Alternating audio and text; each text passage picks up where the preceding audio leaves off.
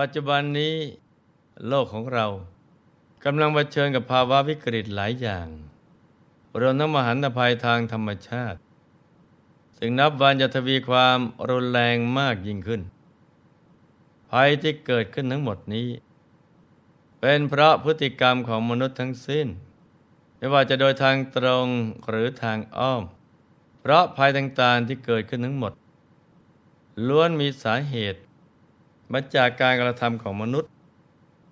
ยิ่งมนุษย์ไร้ศีลธรรมมากขึ้น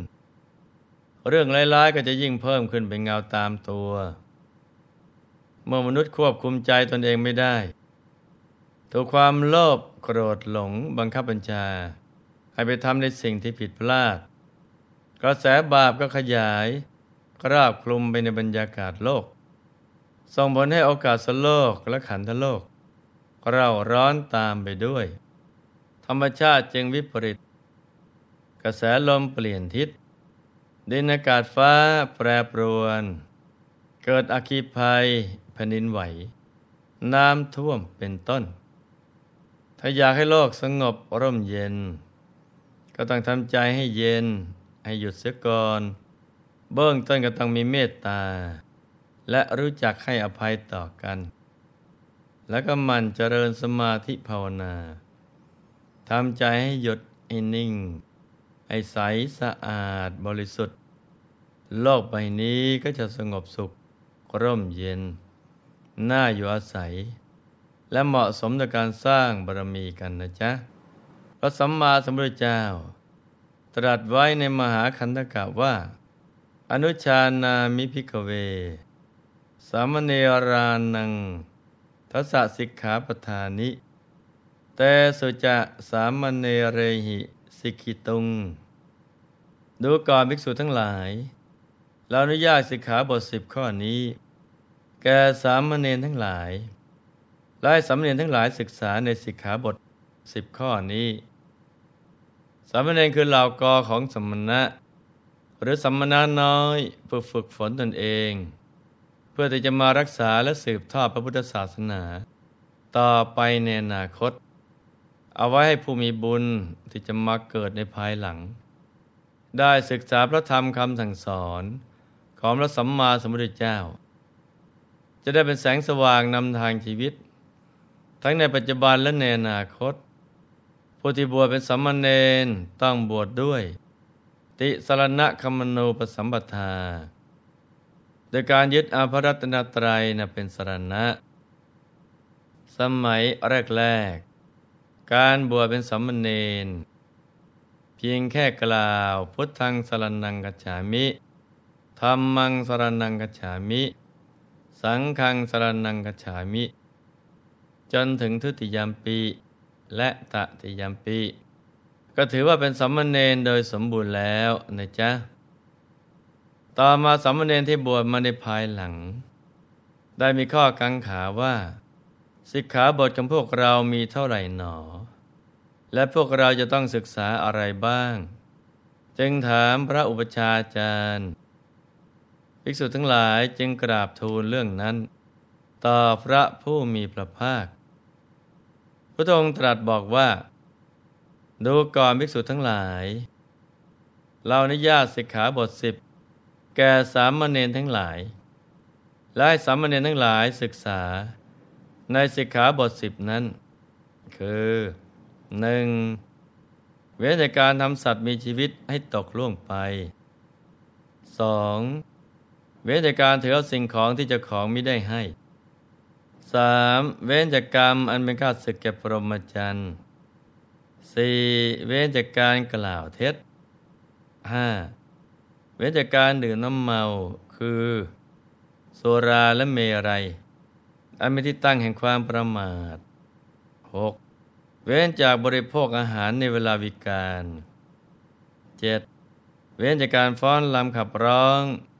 ประโคมดนตรี และดูการละเล่นที่เป็นค่าศึกต่อพรหมจรรย์ 8. เว้นจากการทัดทรง ตกแต่งด้วยดอกไม้ของหอม และเครื่องรูปไล้อันเนื่องจากการแต่งตัว 9. เว้นจากที่นั่งและที่นอนอันสูงและใหญ่ และสิบเว้นจากการรับทองและเงิน ดูก่อนภิกษุทั้งหลาย เราอนุญาตสิกขาบทสิบข้อนี้แก่สมณเณรในสมณเณรทั้งหลายศึกษา ในสิกขาสิบข้อนี้ ทั้งหมดนี้ก็คือสิ่งของสมณเณรนะจ๊ะ ที่หลวงพ่อนำมาเล่าฟังนี้ เพราะพุทธบริษัทจำนวนมาก หรือชาวโลกทั่วไป ก็ยังไม่รู้เลยว่าสามเณรบวชมาแล้วรักษาศีลอย่างไร มีข้อประพฤติปฏิบัติอย่างไร ซึ่งสามเณรมาบวชมาแล้วก็ต้องฝึกฝนตนเอง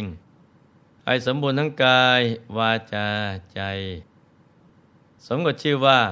เป็นเทือกแถวเหล่ากอของสมณะ ซึ่งในปัจจุบันนี้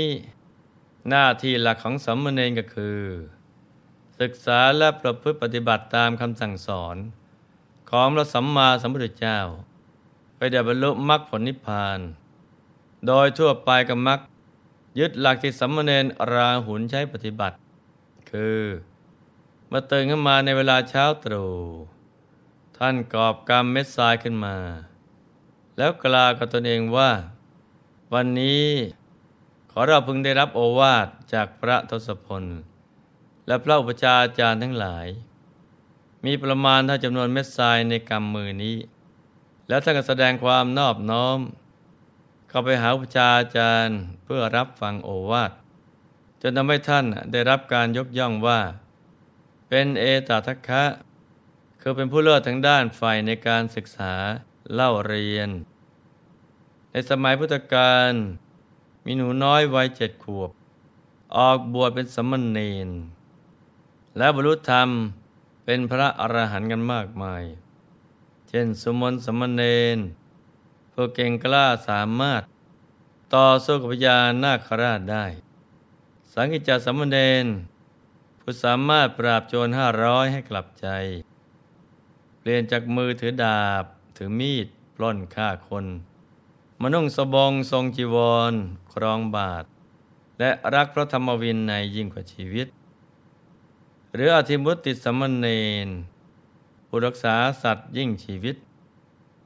ทำให้เอาชนะใจโจรห้าร้อยแล้วตามมาบวชเป็นลูกศิษย์ของท่านเป็นต้น